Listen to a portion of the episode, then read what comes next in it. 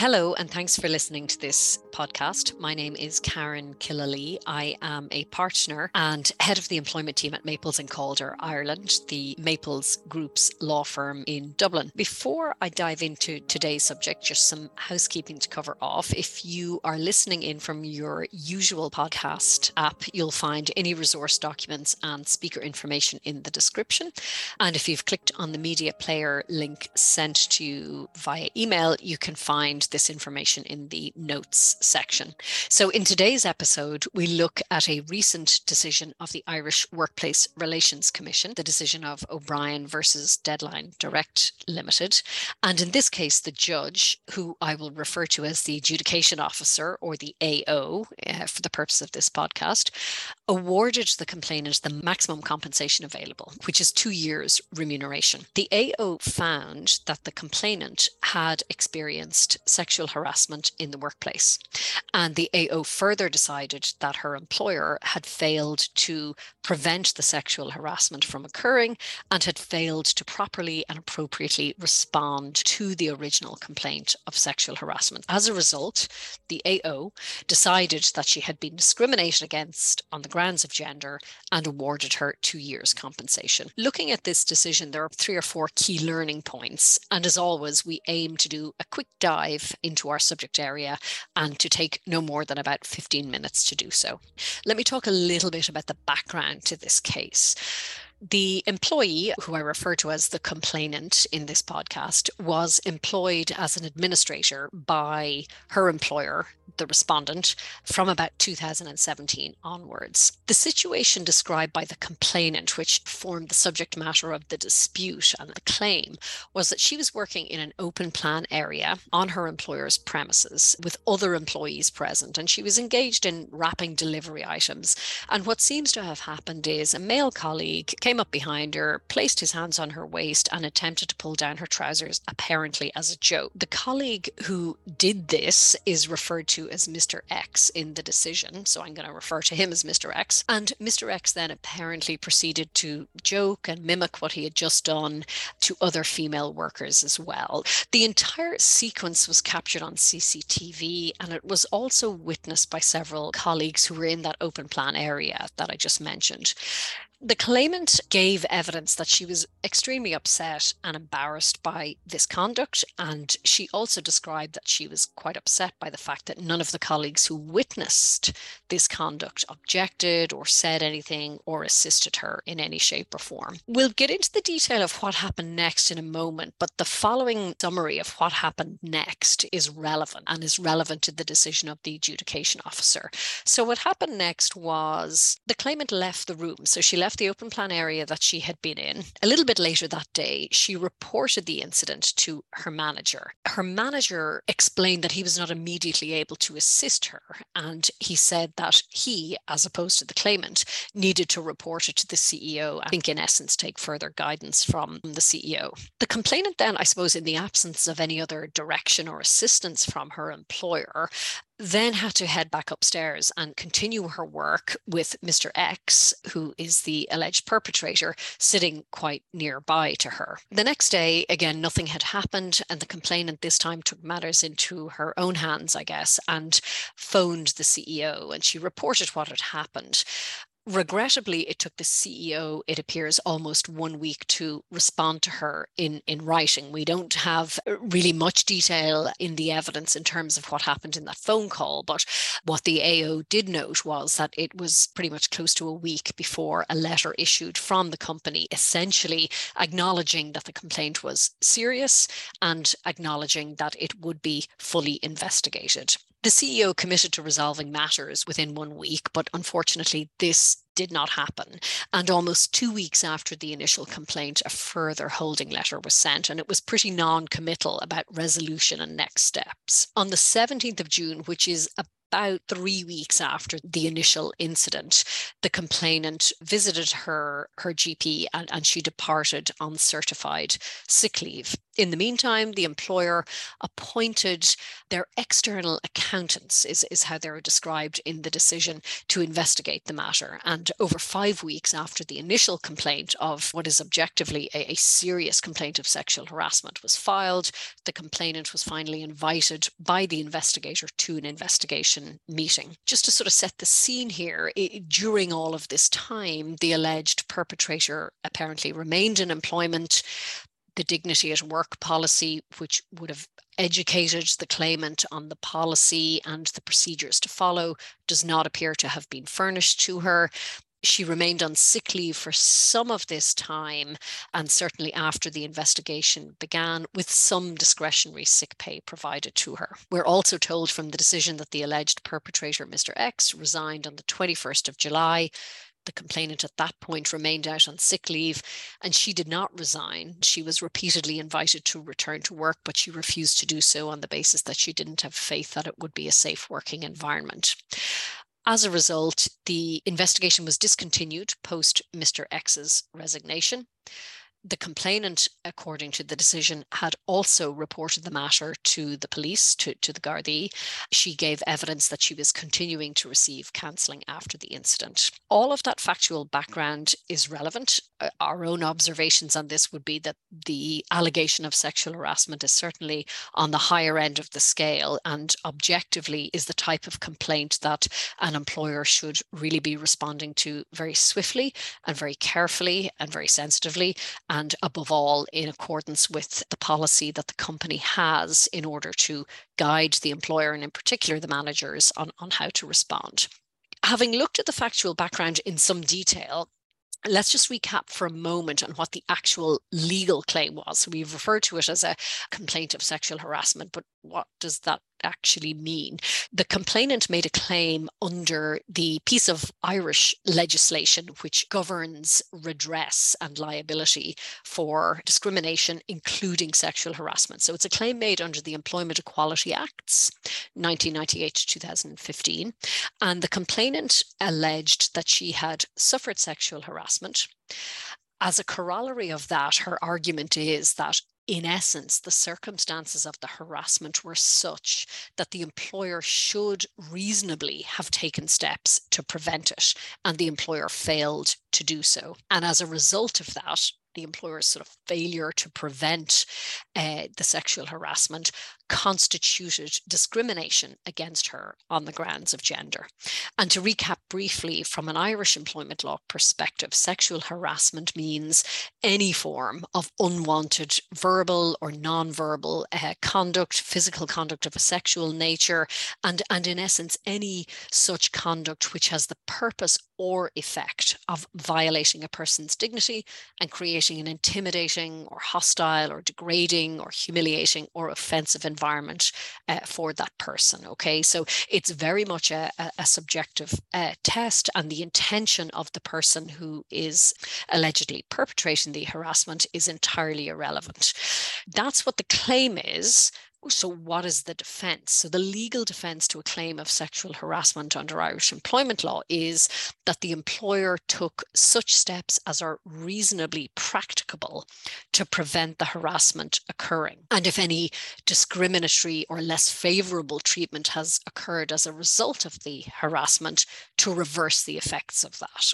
So it's also important to note that once the complainant can prove on the balance of probabilities primary facts from which a presumption of discrimination can be raised, then the burden of proof shifts to the employer. So, in other words, it, it is a relatively low bar for the complainant to be able to shift the burden of proof over to the employer to, in effect, disprove that they failed to prevent the sexual harassment and the gender based discrimination. So, as you can imagine, in this case, given the description of the alleged sexual assault and sexual harassment, given that there were several witnesses, given that there was CCTV evidence of what had happened, it was very easy for the complainant to shift that burden of proof over to the employer. And therefore, the employer was tasked with proving, if you like, that they had done nothing wrong. So we know the background facts. We know what her claim is, we know what the employer then has to do in order to successfully defend the claim,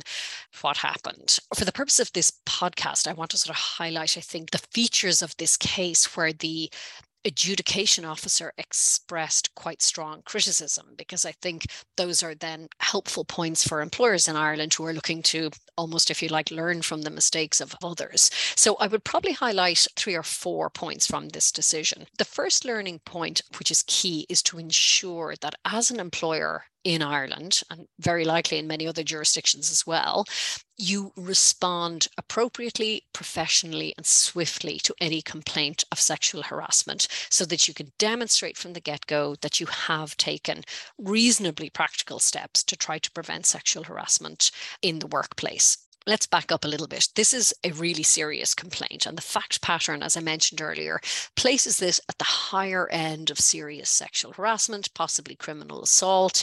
And as we know, the complainant did report this matter to the police. This is a kind of an unusual case because there's no doubt that this occurred.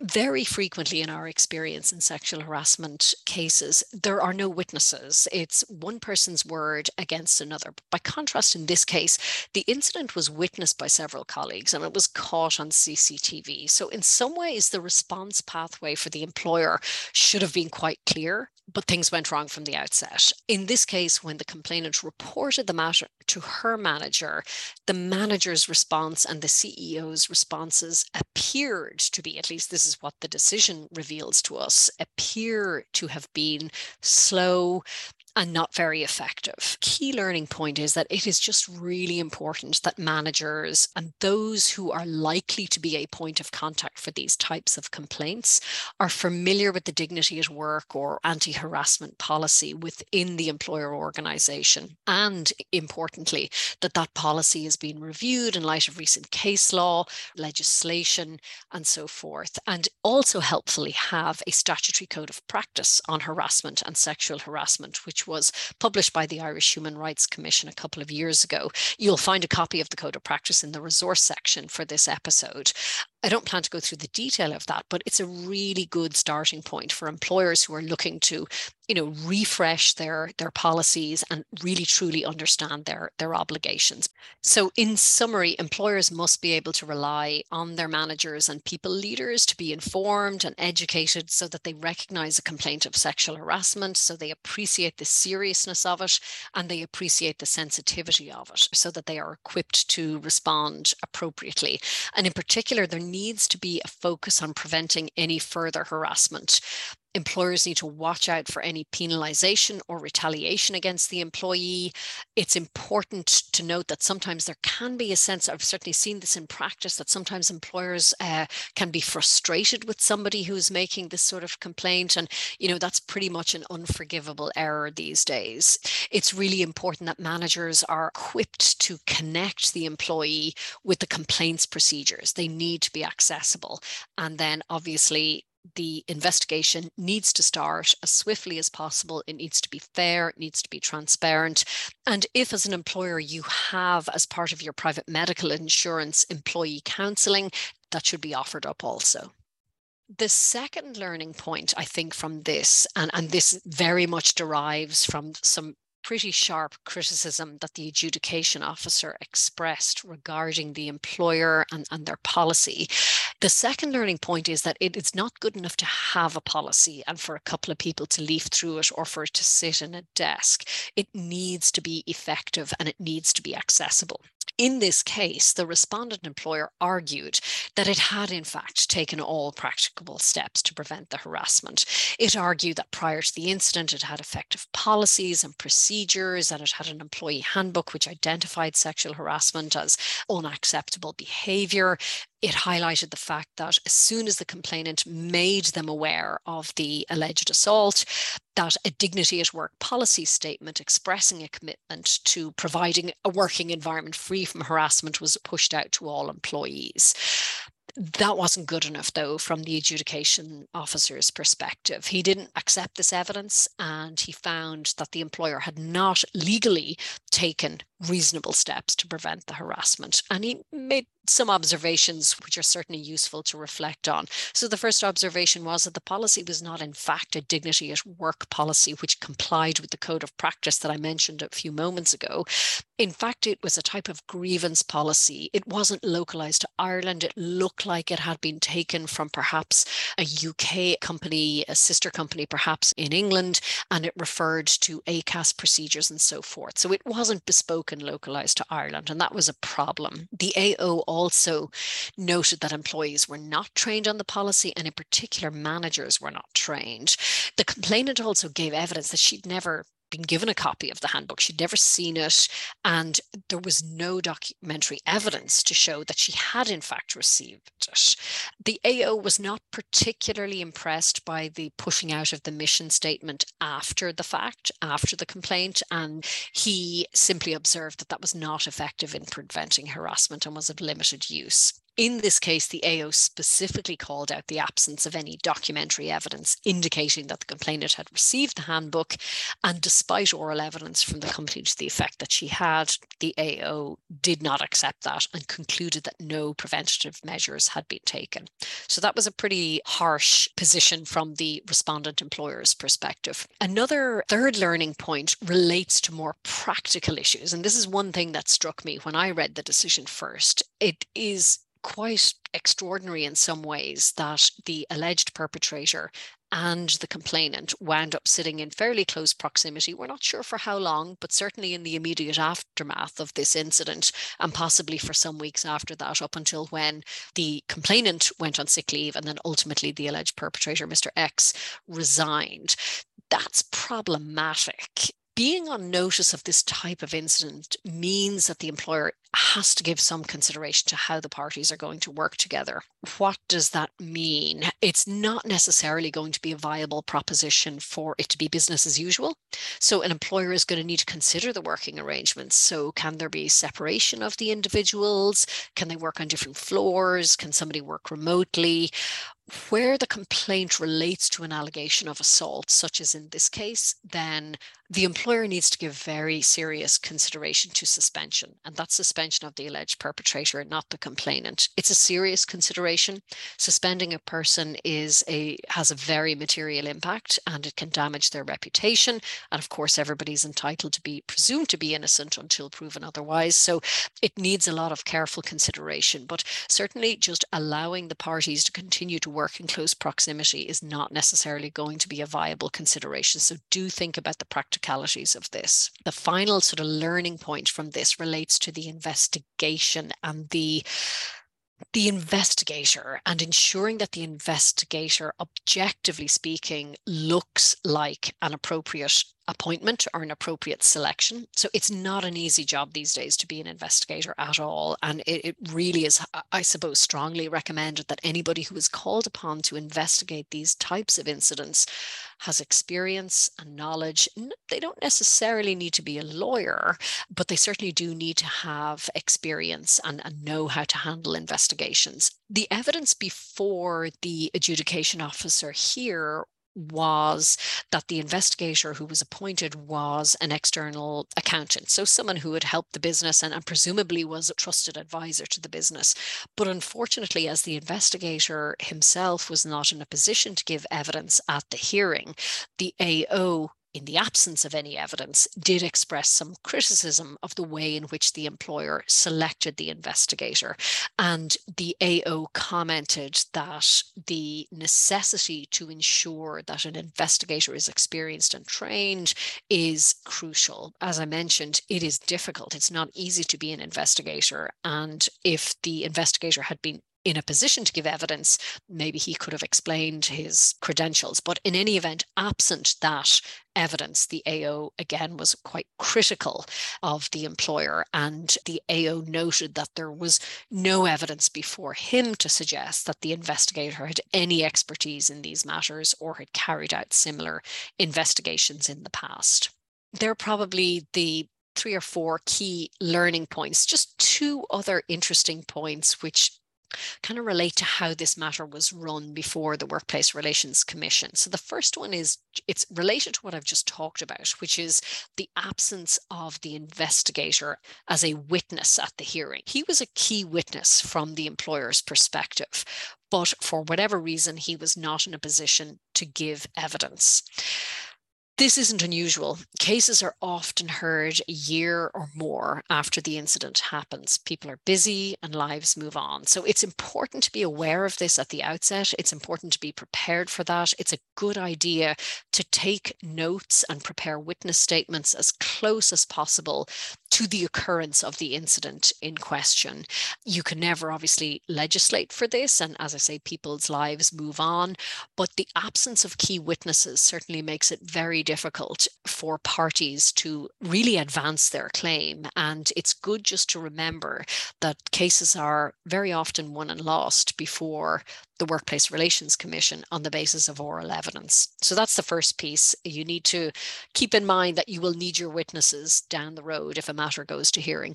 The second piece that I would mention is in relation to the anonymization of the parties. It's quite common in sexual harassment cases for the names of the parties to be redacted on the basis that there are special circumstances which exist. And, and usually that is at the application of the complainant, but ultimately that is not always the case. And in this particular situation, the names of the parties were not redacted. So, uh, from a reputational perspective for the employer, it's certainly not a happy place to be to have a decision with all of this detail and some fairly sharp criticism from the AO in relation to how this matter was handled. That's it. Four learning points and two other practical points related to how these matters are generally advanced when they move into the litigation phase. For now, thank you for listening to the Maples Group Employment Law podcast. If you have any questions or queries on any of the points covered today or on Irish employment law issues in general, please do get in touch with us. Thanks for listening and subscribing.